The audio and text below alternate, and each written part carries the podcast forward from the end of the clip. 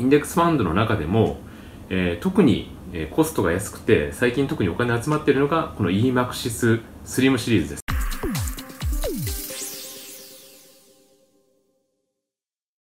皆さんこんにちは。株式会社ウェルスパートナー資産デザインソリューションズ代表の瀬古口です。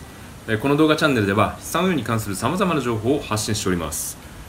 今回の動画の内容はインデックスファンド EMAXIS SLIM シリーズを解説という内容でお話をしていきたいと思います。よろしくお願いします。非常に言いづらい EMAXIS SLIM、スマートとですね SLIM、シリーズって言われるインデックスファンドっていう金融商品があるんですけども、今回はそれについてお話をしていきたいと思います。皆さんはインデックスファンドっていうものに投資したことがあるでしょうか。インデックスファンドっていうのはまずインデックスですね。指数っていうのは S&P アメリカの株の指数ですねとか日経平均とかトピックスとかああいうものに連動することを目指して運用しているファンドがインデックスファンドと呼ばれています。このインデックスファンドのメリットっていうのは、こういう S&P とか日経平均に連動して運用ができるのですごく分かりやすい投資対象ですね。投資してて日経平均が上がってれば自分の持ってるファンドも上がってるので下がってれば下がってるということで非常に明快で分かりやすいっていうメリットが一つと、あとはすごく運用コストが安いです。いわゆる世の中にあるインデックスファンドの逆でファンドマネージャーがいてどの株にするかっていうのをすごくレポートをしてレポートというか分析をして購入するようなアクティブファンドっていうのは非常にコストが高いんですけどもインデックスファンドはすごくコストが安い。どれぐらい安いかっていうとインデックスファンドの方は年間の信託報酬と言われる経費がですねだいたい 0.1% から 2% か 3% それぐらいのものなんですけどもアクティブファンドとは 1% から 2% っていうことなのでコストが段違いに安いということで、効率的に運用ができるっていうところとあとは日経平均に連動するように投資しているので日本の株に分散して投資できているとこれがメリットのもう一つですね。あとは積み立て投資とかによく使われることが多いんですけども毎日100円ずつ買うとかそういうこともインデックスファンドはできますのでそんないろんなさまざまなメリットがあるインデックスファンドは今後日本の金融商品の中核になっていくと思いますのでまず選び方であったりどういったものがいいかというところを簡単にご説明したいと思います。インデックスファンドの中でも特にコストが安くて最近特にお金集まっているのがこの EMAXIS SLIM シリーズです。段違いでコストが安いですね。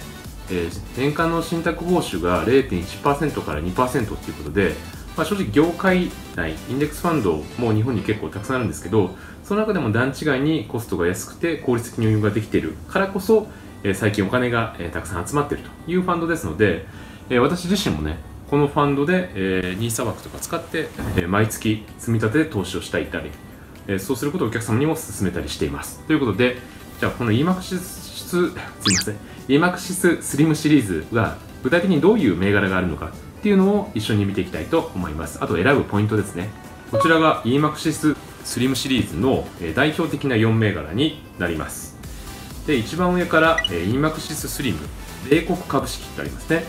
でこれは対象指数って言うんですけどもこれは何に連動するかっていう、これは一番上なんで S&P500 アメリカの株の一番代表的な指数ですね。これに連動するということでこれ一つ持っておけば、アメリカの株の成長とかについていけるということなので非常に効率的な投資対象ですね。で純資産残高っていうんですけどもこれは、いろんな投資家からお金を集めてどれぐらい資金が集まってるかこれ4600億円っていうのは日本に存在するファンドの中では、一番大きい部類ぐらいに、資金が集まっているということが言えると思います。で信託報酬が、税込みで年間 0.096% ということなんで、0.1% 未満ということで、正直アメリカの株式に投資しているインデックスファンドでこんなに安い、信託報酬が安いファンドっていうのはおそらく、このファンドが一番なんじゃないかなって思いますのでこの S&P に連動する EMAXIS SLIM っていうのは非常に有用な投資対象なのかなと思います。次に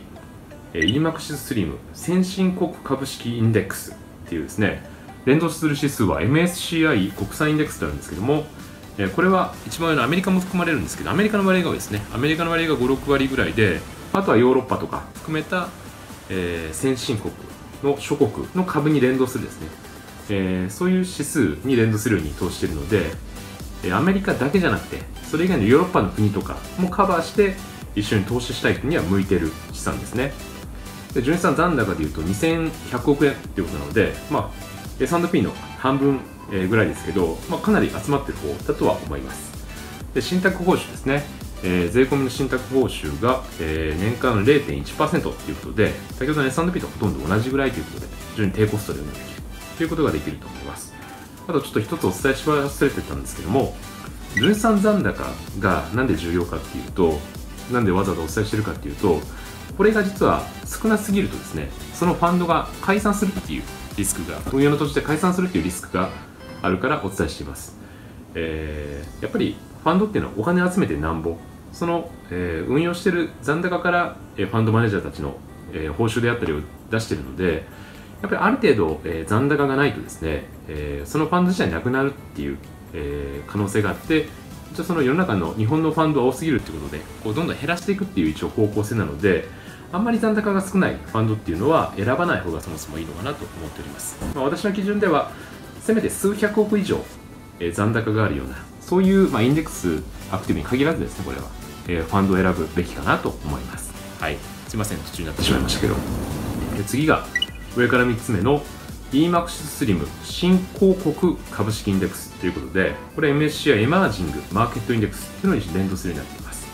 これどういうものかというと、新興国なんですけど、中国を新興国と言っていいかわからないんですけど、中国をはじめとした、東南アジアとかアジア圏ですね、とかアフリカとかそういった、国々の株式の指数に連動するようになっているので、これに投資しておくと新興国の成長にこうついていくことができる、そういったインデックスファンドになりますね。で純資産残高はちょっと、上の2つより小さいですけど670億円と、で信託報酬が 0.18% ということで、先進国とか米国よりは高いんですけども、新興国の、株であったりのファンドっていうのは先進国よりは少し高くなるので、しょうがないことかな、許容範囲それでも低い方かなとは思います。で最後が、一番下ですね、 EMAXIS SLIM、国内株式トピックスでありますね。これは、日本の株式指数、日経平均の次にちょっと有名なトピックスって言われる、そういう株価の指数に連動する、そういう EMAXIS シリーズになりますね。残高が330億ということで、信託報酬 0.15% っていうところで、こういったファンドにも、上の外国株式と合わせて、投資されるという方が、多くなっております。で、このインデックスファンド、EMAXIS SLIM 含んでですね、全てに言えることなんですけども、よく使われるシーンとしては、まとまった資金を、数千万とか1億とか投資するっていうよりは、コツコツ積み立てで投資していくっていうことが、使い方としては多いです。まさに NISA とか、そういう IDECO とかですね、そういうこう税制的に優遇されているような制度を使いながら、税制優遇を受けながらこう毎日できるだけ分散して100円とか500円とかしながらコツコツ積み立てていくっていうのに向いてる商品です。なぜかというと、インデックスファンドというのは販売手数料とかがないので、できるだけどんだけ細かく分散して投資したとしても、買うコストは変わらないのと、細かく分散した方がドルコスト平均法が効くので、そういった理由から、こういう EMAXIS とかのインデックスファンドを使って、NISA 枠を使って積み立て投資していくっていうのが一番いいバランスなのかなと思います。あとは、どれぐらいの投資の積み立て投資の配分を、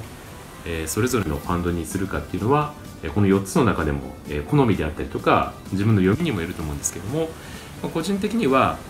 先進国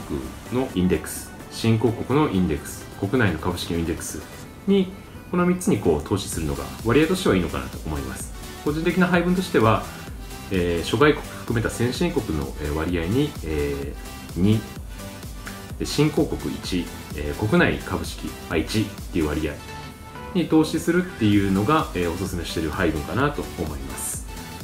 世界の GDPの割合でいうと、やっぱり日本ではなくて先進国ではなくて先進国の割合が大きいので、そこの割合ちょっと厚めにして、で日本人ではあって日本のインフレ対策に国内株式がいいので、そこも一応配分しておくと。なので1で、新興国の成長はやっぱりないがしろにできないので、そういった意味でも割合としては1ということで、例えば1万円を毎月投資するとしても、割としては先進国株を5000円、新興国株2500円、国内株式2500円という割合で積み立て投資をしていくっていうのがこうバランスがいいんではないかなというふうに考えております。そういったところで、本日はインデックスファンド EMAXIS SLIM シリーズを解説というテーマで動画をお話しさせていただきました。こういったファンドにまだ投資をされていない方というのは、ぜひ一度、ご自身が持たれているファンドと、コスト感であったりとか、あとは、有用性をですね比較してみて、ぜひ投資を検討してみていただければと思います。今回の動画が参考になったという方、ぜひ高評価、チャンネル登録をよろしくお願いします。